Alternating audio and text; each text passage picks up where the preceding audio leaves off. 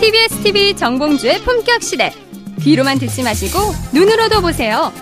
시민의 방송 TBS TV는 IPTV, 케이블 TV를 통해서 시청할 수 있습니다.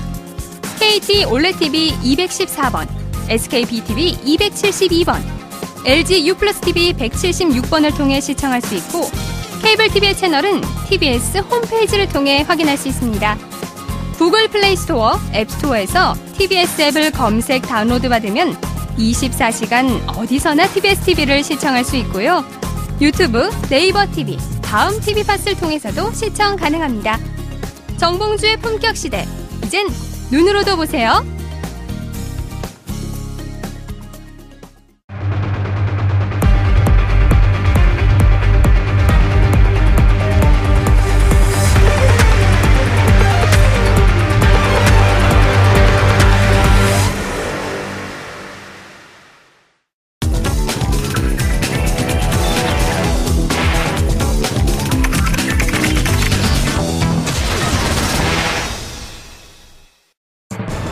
문재인 대통령이 탈핵 국가를 선언하면서 신재생 에너지가 주목받고 있습니다.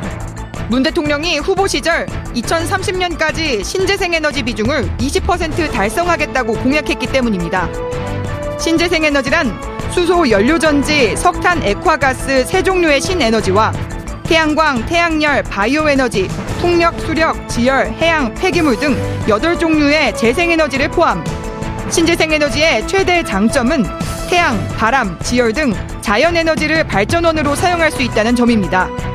한국전쟁 이후 50여 년간 급속한 산업화를 뒷받침하기 위해 경제성에 무게중심을 뒀던 에너지 정책의 패러다임이 대전환을 이루고 있는 것입니다.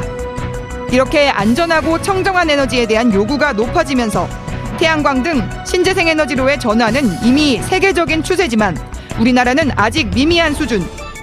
다만 전문가들은 신재생 에너지 기반으로 에너지 체제를 바꾸는 것은 기술적인 변화뿐만 아니라 사회적인 변화를 수반하기 때문에 기술적, 제도적, 환경적 여건에 대한 다양한 검토를 통해 차근차근 실천해 나가야 한다고 조언합니다. 우리의 에너지 대계를 위한 신재생 에너지의 방법과 오해와 진실은 무엇인지 지금부터 짚어보겠습니다.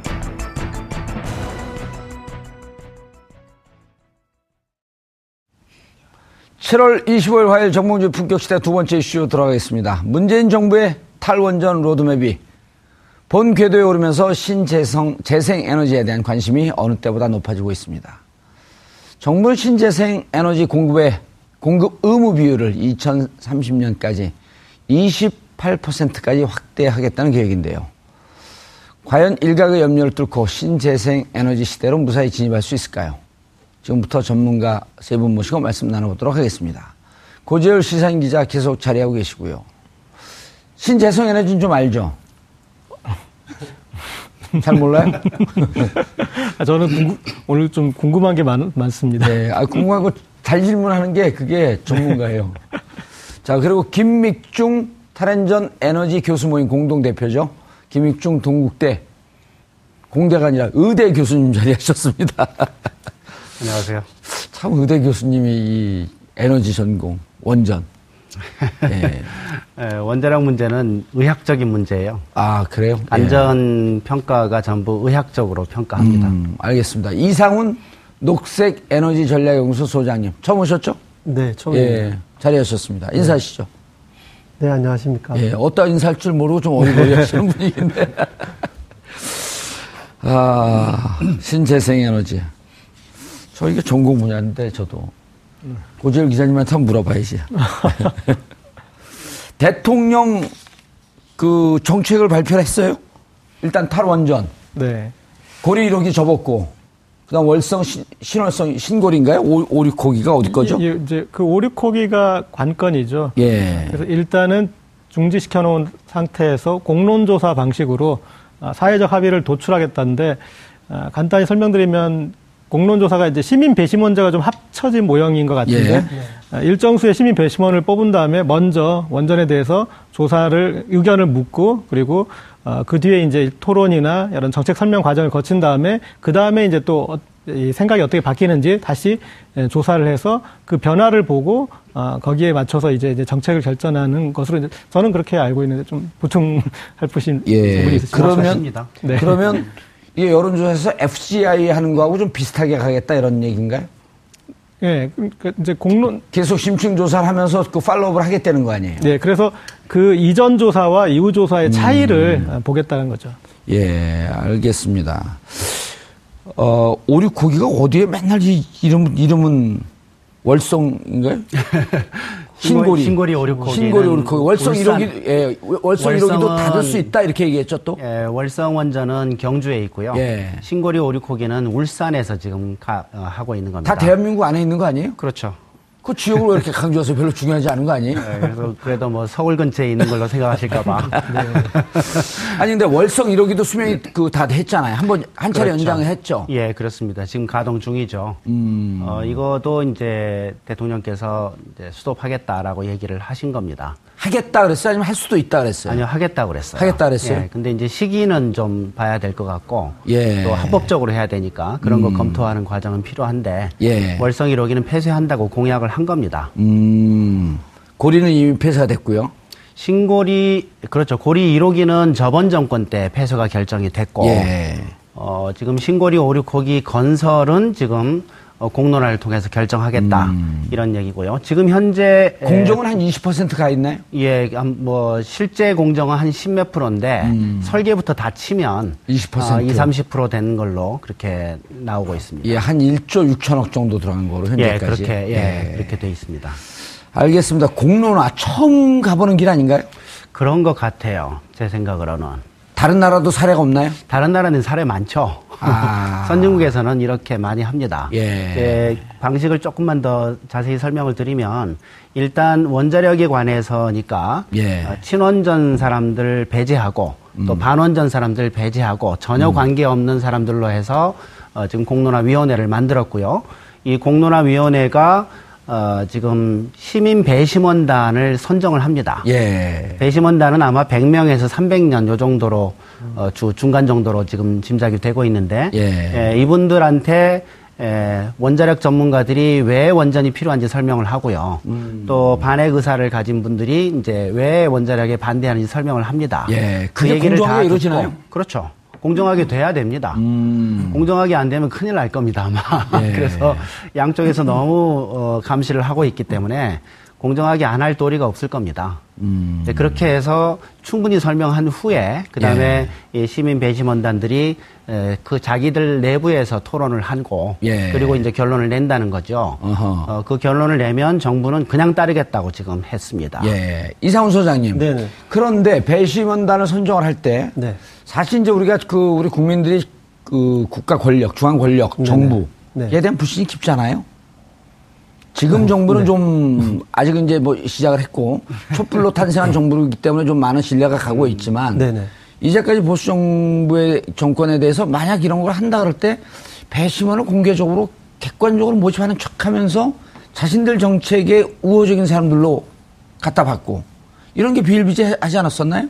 이런 걸 해보지 이런 걸 않았죠? 저희가 처음 하는데 예. 아, 처음 네, 이런 걸 시도하는 정부는 예. 그런 꼼수는 생각하지 않을 겁니다. 아, 예. 이 정부 그럼 그, 그 예. 부분에 대해서는 네. 그러면 300명이 전혀 원전에 대해서 모르는 분들을 배심원으로 놓아야 되나요? 아니면은 어느 정도 좀 국내에서 전혀 모르는 사람은 없을 거고요. 다 자신의 삶, 과 관련이 있어서 그렇죠. 어느 정도 그렇죠. 관심은 있지만 음. 전문적으로 그런 그 원전이나 또는 뭐 그 다른 쪽 그 상대되는 예. 분야에 관계되지 않은 사람들로 어. 하는 걸로 정보가 알고 크게 잘 노출되지 않았던 분들. 어, 근데 그러니까 국, 대표적인 한국 사람. 네. 근데 국민 5천 명을 대상으로 다 물을 수 없으니까. 예, 5천만 명 예, 대상으로. 표본을 네. 음. 이렇게 추출하는 것이기 때문에 예. 그 안에서는 일정 정도 뭐 재생에너지나 원자력에 대한 지식이 있는 분도 포함될 음. 수 있다고 봅니다. 아니 창조 경제는 여론조사 기관 먹고 살겠는데요? 왜냐면 선정하는 과정은 여론조사 기관들이 해야 되거든요. 그래서 아마 그 시민 배심원단들은 이제 집중적으로 논의를 하는 걸 거고 예. 또 그와 동시에 국민들도 이 문제에 대해서 좀 알게 되는 계기가 되고 그렇죠. 판단해보는 계기가 네. 되고 하겠죠. 네. 예. 국민 전체가 학습하는 과정이기도 하죠. 예. 예. 그런데 이 그럼 공론회 공론화 위원회는 뭘 해요? 공론화 위원회는 그 관리만 합니다. 그러니까 결론 내는 거는 시민 배심원단이 다 내고 아. 공론화위원회는 이제 관리만 공정하게 하는 거죠. 선관위 같은 건가요? 그런 시민입니다. 아, 서로 물어보면 어떻게 그런, 서로, 네, 그런 셈이에요. 아, 이게 선관이고, 그 관리, 관리를 하는 거네요. 예, 그렇습니다. 이분들이 무슨, 어. 자기 의사를 얘기하면 안 되죠. 원전에 대한 무슨 상식이 있는 게 아니고, 왜, 그, 제가 그 말씀 왜 여쭙냐면, 네. 이분들 꾸려지니까, 네. 아니, 비전문가들이 뭘 하겠다는 거냐? 원전 찬성하는 분들이 바로 비판을 했거든요? 근데 저도 혹했어요. 어, 여기 원전을 아는 분들이 별로 없는 것 같은데? 당연히 없어야죠. 배제했으니까요. 아... 그 대신에 원전에 반대하는 우리 같은 사람도 완전히 배제당한 거거든요. 음... 배제해야 돼요. 아, 평생 배제당했는데 뭐 이제 섭섭한 척 하세요? 아, 근데 이제 다른 자리는 갈 수 있겠지만 하여튼 이 공론화위원회는 하여튼 찬반 아... 의견을 갖고 있는 사람 배제하고 관리위원회고 관리만 하는 겁니다. 그리고 이분들이 이제 300명을 어떻게 줄이고 어떻게 그 네. 찬성하는 분들의 네. 얘기를 어떻게 그 접근시키게 하고 반대하는 사람들을 어떻게 하는 이런 전체적인 그렇죠. 과, 그렇죠. 그 공정하게 물 관리하고. 운영 관리만 한다. 예, 네. 그렇습니다. 아하. 지금 지금 당장 국민들에게 예. 그 신고리 오리코기 중단을 찬성하냐 반대하냐 이렇게 물었을 때는 국민들이 정보가 없기 때문에 왜곡된 판단을 할 수 있지 않습니까? 우리 품격실에서 얘기 많이 예. 했어요. 네. 아 그렇습니까? 예, 너무 이렇게 이제 이 표본을 추출해서 이분들이 이 학습을 하는 거죠. 음. 제대로 공부를 해보고 예. 그래도 평균적인 국민의 어떤 그런 그 상태에서 예. 관점에서 판단을 내려보는 거죠. 음. 예. 그게 300명이든 100명이든 그 판단이 아니라 그분들이 이제 국민 전체를 대, 표해서 판단하는 학습하고 판단하는 예. 과정을 거친다고 보시면 되죠. 그 American Speaks인가요? 무슨 집단 지성 토론 해갖고 집단 네. 토론하고 어, 테이블별로 분반 토론하고 거기서 모아진 견해를 갖고 또 하나의 의견을 만들고 음, 예. 그런 과정을 좀 장기적으로 해나가겠다. 그렇죠. 음. 그렇죠. 충분히 양쪽에서 설명할 수 있도록 기회를 예. 주고 어, 예, 설명을 전부 듣고 난 후에 판단할 수 있게 하겠다. 배심원제하고 똑같네요. 배심원도 배심원단이 결정하게 되면 판사가 거기, 거기에 대해서 이견을 안 달잖아요. 그렇죠. 음. 그렇습니다. 그래서 시민 배심원단. 아, 시민, 시민 배심원단. 과정이 음. 굉장히 민주적인 음. 그런 과정이라고 봐야 됩니다. 그렇게 한번 해놓으면 앞으로 이런 중요 정책을 결정할 때 이런 선례를 또 하나 만들 수도 있고. 예, 예. 예. 예. 그, 그런 측면이 있는 것 아까 지적하셨듯이 왜 전문가를 이제 배제했느냐 그 부분이 또 공격의 지점이 되지 않습니까? 이제 이런 아, 공론조사 방식으로 할 때는 배제가 원칙인데 음. 그런데 이런 원자력과 같은 문제들은 전문가들이 결정을 해야 한다라는 그런 이제 논리도 예. 있고 그리고 음. 외국에서도 탈원전 되는 과정에서 늘 그 이게 어, 어떤 그 전문가의 문제냐 아니면 민주주의 문제냐 그 부분이 부딪혔던 예. 부분이 있었던 것 같습니다. 예. 그런데 거쳐온 과정을 보면은 공론조사가 가장 합리적이고 그리고 음. 이 원전은 전문가들이 판단할 영역만 있는 것이 아니다. 그러니까 전문가들의 판단 영역을 참고해서 더 다른 영역들을 다 판단을 해야 된다라는 음. 그런 측면에서 민주주의의 영역에서 판단하는 게 맞는 것 같습니다. 그렇죠. 전기를 이용하는 것도 국민들이고, 예. 전, 만약 거기서 사고가 나서 피해를 입는 것도 국민들인데, 예. 주체가 국민이죠. 네,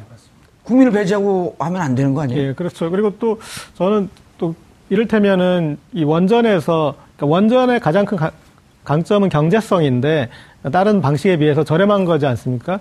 그런데 지금까지 발전 방식에서는 사실 우리 고준위 방사성 폐기물의 그이 폐기 비용이 포함이 안 된 거지. 왜냐하면 아직 우리나라는 안 만들었으니까. 그런데 지금 고준위 방사성 폐기물 이 그렇죠. 처리장을 만들어야 되거든요. 이제 예. 한계에 달했기 100만 때문에. 년 동안. 네. 그래서 그런데 지금 경주에 만든 방사성 폐기 이거는 주, 저준위 폐기장이지 않습니까? 근데 그거 예. 하나 만드는데도 엄청난 사회적인 음. 갈등이 있고 보상 비용이 한 4, 5조 정도가 됐습니다. 아. 그런데 이 고준위 방사성 폐기물은 그거보다 훨씬 더 위험하고 훨씬 더 심한 저항이 음. 있을 것이고 그래서 비용이나 이것 건설 비용보다 훨씬 더 많은 보상 비용을 들여야 예. 되는데 그러면 그게 이제 원전에 전기용 전구에 들어간다면 전기요금에 산정이 돼야 되는 거죠. 원래는. 네. 그래서 이제 이런 부분도 감안해야 돼요. 그래서 전문가들이 전문가 영역에서 판단할 게 있지만 그 밖에서 더 판단해야 될 것들이 너무나 많은 문제인 것 같습니다. 예, 알겠습니다. 교수님 지난번에도 잠깐 말씀을 하셨는데 지난 15년간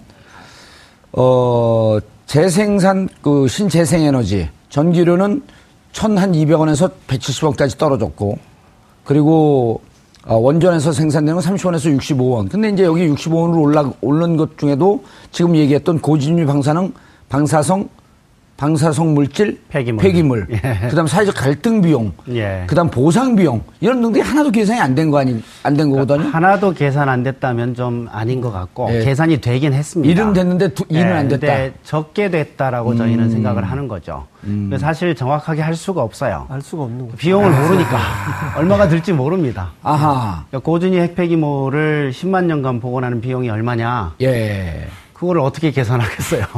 어, 그렇다 방법이 불가능... 있죠. 네가 해라.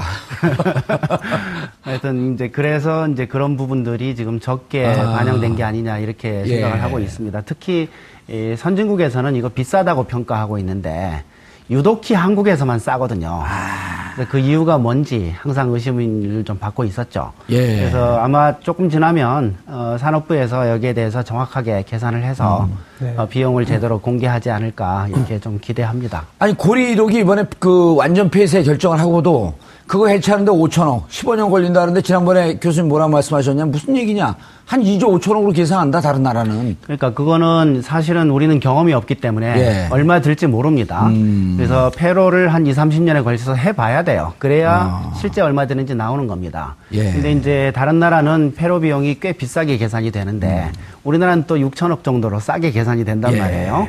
그래서 어, 이것도 해봐야 아는 겁니다. 알겠습니다. 이 소장님. 네. 저도 지난번에 어디 다른 토론회장에 가서 이제 이 공론화 문제, 공론화 문제를 하는데 정보를 그 원전 정책에 찬성하는 전문가들이 우리, 우리나라에 훨씬 더 많아요. 그래서 제가 이제 저는 이렇게 얘기를 했는데 지난 십수년 동안, 몇십 년 동안 그 원전 전문가들이 거기서 용역받아서 먹고 사는데 원전에 반대하는 전문가가 대한민국에 어떻게 토, 그 양손될 수 있는 토양이 있겠냐. 네. 이건 이미 기울어진 운동장이다. 그런 측면이 있죠. 어, 외국의 경우에는 원자력 전공자들 중에서 원자력을 네. 반대하는 전문가들이 꽤 있습니다. 그것이 확산돼서 결국에는 사회 전체적으로 원자력이 위험하다는 결정을 내렸는데 음. 원자력 전공자들의 역할이 큰데요. 국내는 그런 분들이 어, 전혀 없지는 않고요. 한 손가락에. 김 교수님 계시잖아요. 어, 네, 말고 이제 원자력 전공자들 아, 원자력 중에서 전공자 중에 네. 전공자들 중에서도 그런 분들이 지금은 손가락이 꼽을 정도로는 아. 형성돼 있습니다. 그럼 공론화 과정에서도 그분이 전문성을 갖고 이거 위험하다라고 하는 얘기를 해줘야 되는데 그런 분들이 상대적으로 적으면 공론화 과정의 정보 제공 자체도 기울어진 운동량이 될 위험성은 없나요? 어, 그거는 음. 아마 확보될 네. 거라고 예, 예. 생각합니다. 음. 저희가 그러니까 사회가 가지고 있는 어떤 축적된 지식이 있기 때문에요. 아하. 꼭 전문가가 아니래도 원자력의 위험성 같은 경우에는 어, 국제적으로 많이 이렇게 알려진 음. 것이 있습니다. 그리고 어, 비록 그걸 전공하진 않았지만 오랫동안 경험이나 학습을 통해서 예. 전문가 수준에 이른 사람들이 상당히 있습니다. 이 소장님 전문가세 아니세요? 저는 어, 전공자세 아니세요? 전공자 아닙니다. 근데 전문가시죠? 저는 재생에너지 쪽의 음. 전문가라고. 재생에너지를 어, 강조하기 위해서는 원전도 전문가가 되셔야 될 거 아니에요? 네, 그런데 뭐. 그러니까 에너지 정책을 전공을 하시니까 각 음. 에너지원에 대해서 다 이제 전문적으로 아. 시는 거죠. 예. 근데 이제 원자력 전문가라고 하면 원자력 공학적으로 아. 이거를 보는 공학적으로. 거고 이건 정책으로 보는 거고. 아주 미세한 부분까지 파고 들어가서. 예. 그래서 예. 그리고 이제 본인이 본인이 일하는 시간에 상당 부분을 거기 쏟을 수 있는 사람이라죠. 음. 우리가 그냥 상식이나 지식이 있는 거하고 예. 전문가라고 말할 수 있는 거하고는 다르죠. 알겠습니다. 현재 어, 우리 원전이 어, 전 국내 전기 생산 31%를 차지하고 있고 신재생 에너지가 전기 생산 기여율이 4.62%. 이게 현재 나온 통계거든요. 네. 근데 이제 노, 그 노무현 대통령이 아니라 문재인 대통령께서 28년까지 2028년까지인가요? 2030년까지 2030년까지 28%를 끌어올리겠다. 네. 아, 28%는 그 공급 의무자들이 이 달성해야 되는 비율입니다. 전체적으로는 20%죠. 아, 20%? 네. 네. 전체 전기 생산량에 차지하는 비율은 20%? 20%고요. 그런데 우리나라는 이제 RPS라고 해서 예. 대규모 발전 사업자들이 재생에너지를 공급하는 의무를 지고 있습니다. 예. 그 의무 사업자들에게는 그 정도 비율까지 의, 의무 비율을 높이겠다는 것이죠. 잘 이해를 못 하겠는데요. 좀 그러니까 어려운데요. 전체 전기 생산하는 게 예. 대규모 발전 회사만 생산하는 게 아니잖아요. 네. 그렇죠. 이제 그러니까 자, 기 태양광으로만 생산하고 네, 그것까지 그렇죠. 다 합해, 합해야 어, 전국의 전기 생산량이 되는데 그 중에는 20%인 거고. 예. 지금 대규모 사업자들은 28%까지. 예. 아하. 그래야 이제 20%가 된다. 음. 이런 계산이 될 수 있는 거죠. 예. 어, 근데 이제 그 전에 제가 조금 그 용어를 하나 좀 고쳤으면 좋겠다. 예. 어, 그 말씀을 좀 드리는데 지금 우리나라에서는 신재생 에너지라고 해서 통계를 냅니다. 예. 거기에는 대부분이 폐기물이 들어가요. 그러니까 쓰레기 소각장에서 나오는 열 가지고 만든 전기가 좀 들어갑니다. 음. 그거는 세계적으로는 재생에너지로 치질 않거든요. 그래서 어 그리고 또 2차 전지 뭐 이런 것들이 들어갑니다. 그래서 예. 우리나라에는 지금 신에너지와 재생에너지 이렇게 법적으로 둘로 나뉘어 있는데 여태까지 재생에너지를 따로 통계를 내질 않았어요. 그래서 신재생해서 두 개를 합쳐서 통계를 냈거든요. 예. 그래서 4점 몇 프로가 된 건데. 4.62%요? 그래서 예. 저는 앞으로 이 단어를 안 쓰고 오. 재생에너지라고 썼으면 좋겠어요. 세계적으로 그렇게 통계를 내니까. 예. 그래서 재생에너지 하면 이제 태양광 풍력, 수력, 그다음에 지열, 그다음에 바이오매스 이런 이제 그렇죠. 정말로 예. renewable 얘기하는 건데 신에너지에는 아까 그 쓰레기 소각장에서 나오는 에너지 이런 게 들어간다는 네, 그런 게 들어가는 그게 어. 지금 대부분이에요. 국내에서는 그것도 재생에너지에 포함을 시키고 있습니다. 그러고 있어요. 네. 하여튼 쓰레기 소각장 네. 같은 경우에는 재생 가능한 에너지도 있는데 우리나라 폐기물 에너지 중에서는 폐타이어를 소각한다든가 또는 그 석유화학 공정에서 나오는 어, 석유가스, 네. 석탄가스를 이용하는 것도 우리는 재생에너지에 집어넣었습니다. 그건 친환경 에너지가 아니잖아요. 그렇죠. 그래서 그, 그 화석연료를 쓰는 것도 재생에너지라고 했기 때문에 그거는 정부에서도 여러 차례 그건 문제가 있다고 인정을 한 바가 있습니다. 아, 그러면 지금 교수님께서 지적하신 재생에너지 비율은 아직 안 잡히는 거예요? 재생에너지 비율은 정부가 안 내고 있죠. 정, 아, 그 통계는 냅니다. 그래서 국제에너지기구가 통계적으로는 국내 통계하고 국제 통계로 분리돼서 나가고요. 네. 국제 통계로 보면 어 재생에너지 비중이 1차 에너지의 뭐 1%, 그리고 전력 생산에도 1.4% 이렇게 확 떨어지죠. 네. 그래서 재생에너지라고 우리가 용어를 바꾸고 네. 음. 어, 재생에너지 이게 세계적인 통계 내는 기준이니까 그 어, 기준에 맞게 우리가 용어를 쓰고 그 기준에 맞게 통계를 내야 됩니다. 문재인 대통령께서는 그 관점에서 말씀하신 건가요? 아니면 지금 신재생 에너지의 관점에 그거는 약간 좀 애매한 본용을 했죠. 예, 공약에는 재생 에너지 20%라고 되어 있지만 실제 현실에서는 아마 어, 신에너지를 포함해서 신에너지 및 재생에너지 20%를 추구할 것 같은데요. 다행히도 앞으로 어, 신규로 늘어나는 어, 재생에너지원은 대부분 태양광 풍력 같은 예. 재생에너지원으로 하겠다고 했기 때문에 지금 음. 신에너지나 기타 비재생 재생에너지는 음. 비중이 거의 늘지 않고 아마 어, 국제사에서 얘기하는 재생에너지, 태양광 풍력 같은 재생에너지가 어, 쭉 늘어나는 패턴으로 가리라고 봅니다. 예, 알겠습니다. 고절 기자님. 예. 신재생 에너지, 그냥 재생 에너지라고 합시다. 네네. 신재생 에너지, 누가 신재생 에너지라 그랬어요, 이걸? 재생 에너지 보면, 어, 박근혜 정부, 이명박 정부 후반부터 별로 관심이 없었는데, 그래도 비약적으로 성장을 하고 있, 다 그래요? 네. 그, 지금 이렇게 이제 에너지 정책 관련해서 프레임 싸움으로 보자면, 음. 이 공격하는 축은 세 가지인 것 같습니다. 하나는 전기료 폭탄. 어, 그리고 또 원, 아. 전기료 폭탄, 그 다음에 원자력 발전소 엄청난 매몰 비용, 수조 원의 그 낭비다. 라는 이제 그런 부분. 그 다음에 마지막이 신재생 에너지에 대한 불신. 아직 여기는 걸음마 단계다. 그래서 이 이르다. 그런 예. 그 구조, 그런 논리 구조가 이렇게 있고 그것들을 일반 국민들이 쉽게 받아들이시는 것 같아요. 그래서 어. 예, 저희가 외국에 이렇게 이 사례들 한번 이제 취재를 해서 이렇게 비교를 해보면은 어, 외국에서 이제 신재생 에너지, 신 재생 에너지 쪽으로 어, 가는 도시들은 거기와 아주 쌍으로 어, 에너지 효율화, 네. 예, 절약, 예. 효율화 이쪽까지 이제 같이 움직여서 그 도시 전체가 어떤 그런 이제 신재생 에너지 도시들이 탄생하는데 음. 어, 우리는 그런 데서 보자면은 일반 국민들이 느끼는 신재 재생에너지에 대한 것은 아직 좀 그런 그러니까 지금까지 좀 너무 빛 좋은 개살구였지 않느냐라는 음. 그런 선입견이 제가 느끼기에는 조금 있는 것 같아요. 네. 아니 그런데 그러면은 이제 가장 국민들의 관심이 지난번에도 우리가 잠깐 다뤘지만 결국 전기 요금이 폭발적으로 증가하는 거 아니냐 하면서 자료를 봤더니 김규환 자유한국당 의원이 어 16일 발표한 자료예요. 네. 노원전 11개 총 설비 용량 9기가와트죠. LNG를 교체하면 15조 2천억의 추가 비용이 발생한다? 이걸 좀 해명을 해줘야 될 것 같은데요. 어떻게 하시겠어요? 어, 전기요금이 올라간다 안 올라간다 이게 핵심이거든요. 지금 현재 원전의 발전 단가와 어, LNG 발전의 발전 단가를 기계적으로 적용하면 어, 전기요금이 어느 정도 올라가는 거는 쉽게 계산이 나오는 것이죠. 예. 그런데 이제 아까 말씀하셨듯이 원전의 에, 발전 단가, 전기요금 원전의 그, 그 발, 발전 단가 수준이 적절한 것인가 거기에 미래에 추가될 비용이 음, 빠진 게 아닌가 이런 예. 얘기가 나올 수가 있고요.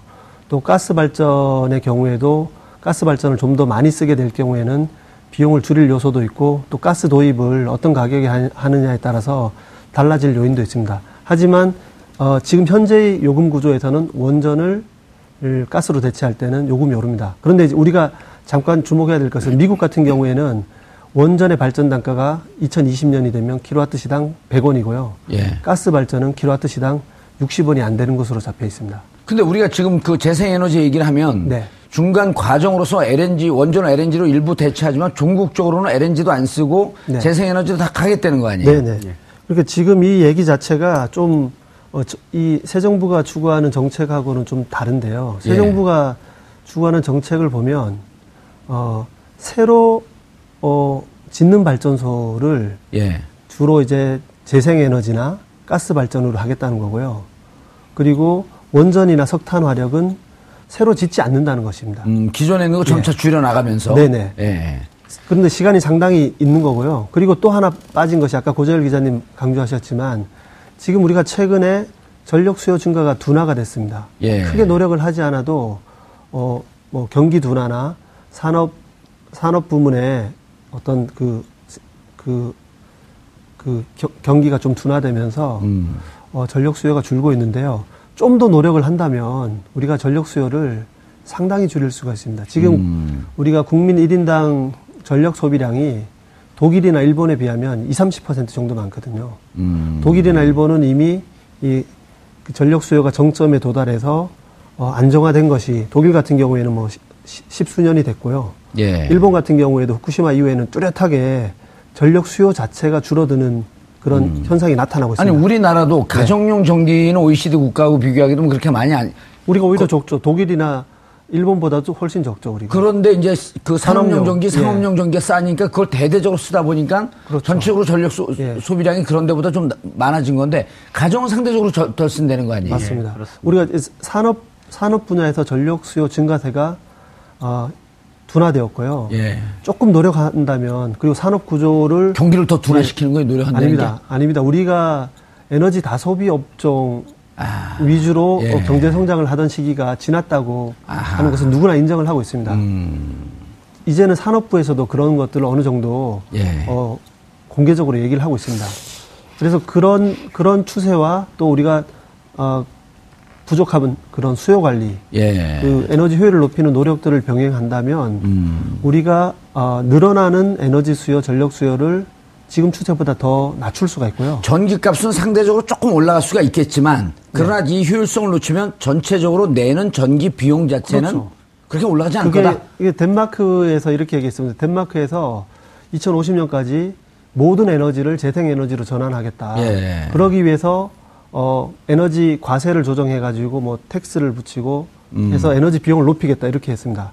그런데 국민들에게 한 가지 덧붙인 말이 에너지 비용 단위 단위당 에너지 비용은 올라가지만 어, 에너지 효율을 높이고 비용 증가에 따라서 수요 관리 효과가 나타나면 당신들이 내는 전기비는 예 그거는 정... 늘어나지 않는다 이렇게 된 거죠. 음... 그게 이제 영국에서도 그런 현상이 나타났고 예. 그, 그 일이 우리나라에서도 있었어요.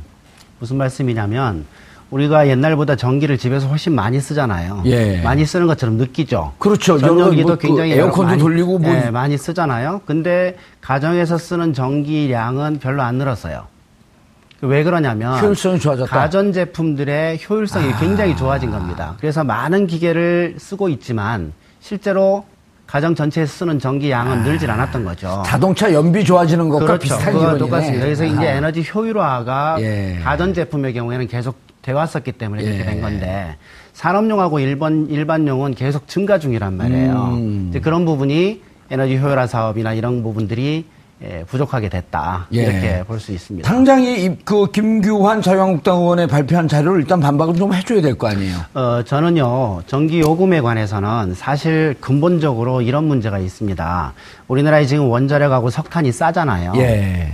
왜냐하면 이 원자력 싸다고 알고 있죠. 예, 싸게 계산이 돼요. 음. 그 이유가 세금 때문이에요.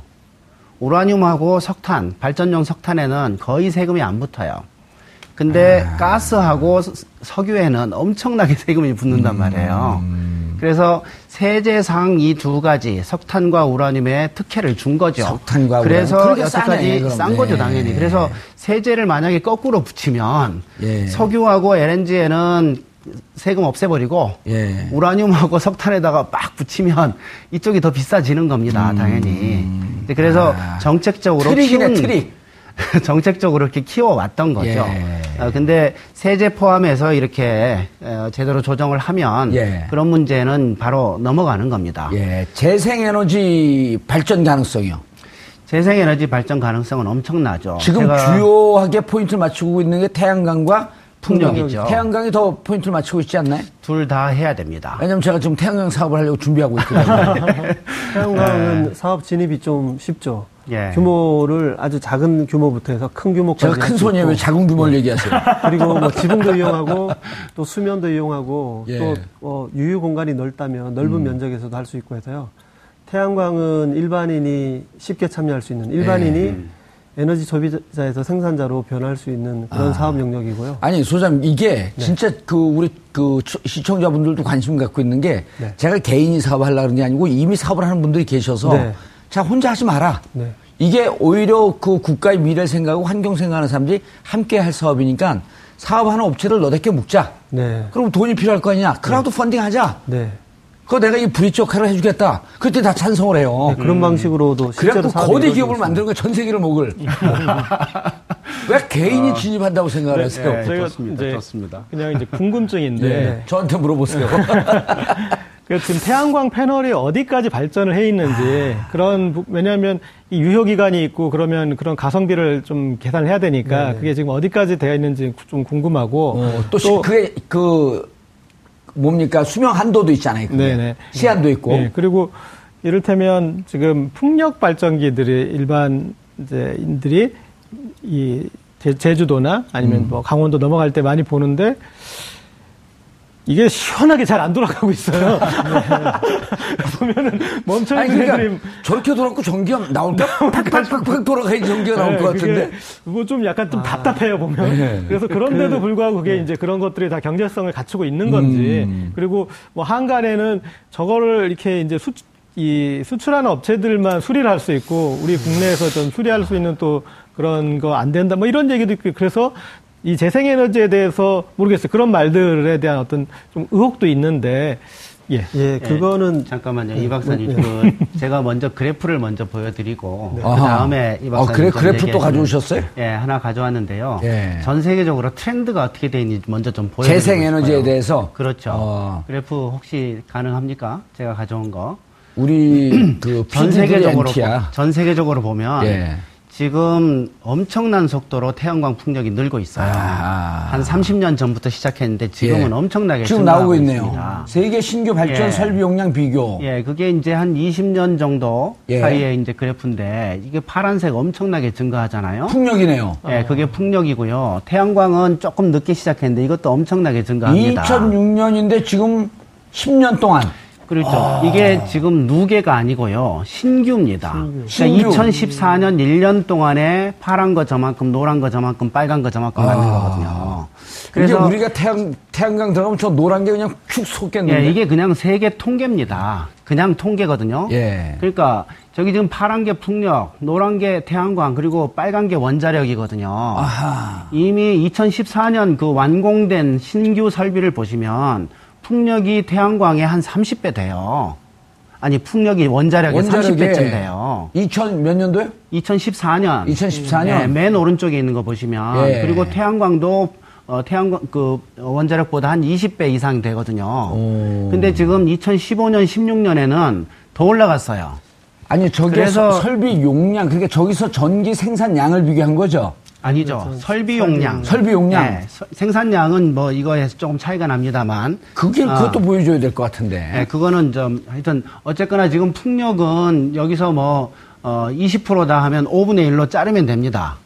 태양광도 뭐 8분의 1로 자르면 되는 거고. 아하. 그렇게 해도 원자력의 너댓 배예요. 음. 생산량만 가지고도. 생산량만. 그리고 이게 누계가 아니고 그 해에 신설된 거거든요. 아하. 그러니까 전 세계가 지금 풍력 태양광에 엄청나게 지금 투자하고 있는 거를 볼 수 있습니다. 예. 아, 일단 이제 이 상황을 좀 봐야 시청자분들이 좀 이해할 게 그, 그 그래프 다시 한번 띄워 줘 보세요.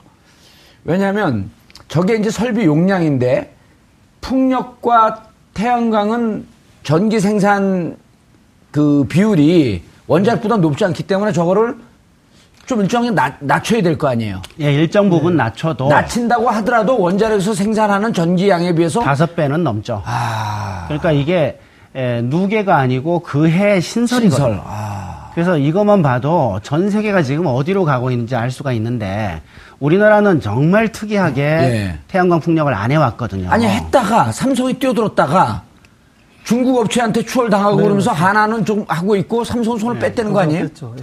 그래서 지금 재생 가능 에너지, 재생 에너지로 이제 전기 생산량으로 비교하면 예. 우리나라가 아까 말씀드린 것처럼 1. 몇 프로잖아요. 1.4. 예. 근데 세계 평균은 25%란 말이에요. 25%. 재생에너지가? 예. 재생에너지 발전량 그러니까 25%. 원자력이 10%고 예. 재생에너지가 25%란 말이에요. 세계 아. 평균이. 전기 생산 미개 그 미발전 국가네 우리가. 그러니까 우리는 원자력이 30%고 네. 재생에너지가 1%잖아요. 네. 원자력은 한국 맥주 같은 존재네요. 그러니까 굉장히 우리나라는 아주 독특한 그런 상황이 아니 그러기 때문에 1.4밖에 안 되기 때문에 이게 우리가 성장 가능성이 높은 거예요, 기가. 그럼 그렇습니다. 네, 그래서 뛰어들겠다는 거예요, 우리가. 기승전 뛰어든다, 오늘은. 아, 그런데 1.3은 진짜 이게 아, 듣는 분들이 우리 시청자분들이 이 현상을 알고 1.4이기 때문에 우리가 미진하지만 또 우리 그 대한민국 기업이나 이 그 중소기업이 또 뛰어들 수 있는 영역 아니에요? 네, 네 맞습니다. 그렇죠. 뛰어들으면 무한 성장 가능성이 있는 분야 아니에요. 그러니까 우리나라가 다른 데보다 좀 늦긴 한데 예. 순발력이 또 있잖아요. 그럼요. 후발주자로 나서서 세계 1등 하는 분야가 많지 않습니까? 또 우리 빨리빨리 있잖아요. 예. 빨리빨리. 그런데 그 아까 이제 우리 그 고재열 네. 기자가 어, 다 끝났네. 네. 이거 뭐 이래 얘기 좀 하려고 그러면 맨날 끝나. 아이고. 예. 교수님 다음에 한번 또 기회를 보고요. 왜냐하면 이 그 태양광 집적판 이런 등등에 대해서 국민들이 또 많이 궁금해 하거든요. 네. 효율성이 어느 정도 되는지. 그건 다음 시간에 얘기하도록 하겠습니다. 네. 예, 감사합니다. 어, 재생 에너지, 어, 저희가 1.4%밖에 안 됩니다. 아, 그리고 저희 품격 시대에서도 재생 에너지에 대한 토론의 비율, 그 비율을 아, 상대적으로 좀 높여가도록 하겠습니다. 그래서 국민 여러분들께서 재생에너지 필요성, 발전 가능성에 대해서 잘 이해할 수 있는 기회 만들도록 하겠습니다. 7월 25일 화요일 정봉주 품격시대 마치겠습니다. 감사합니다.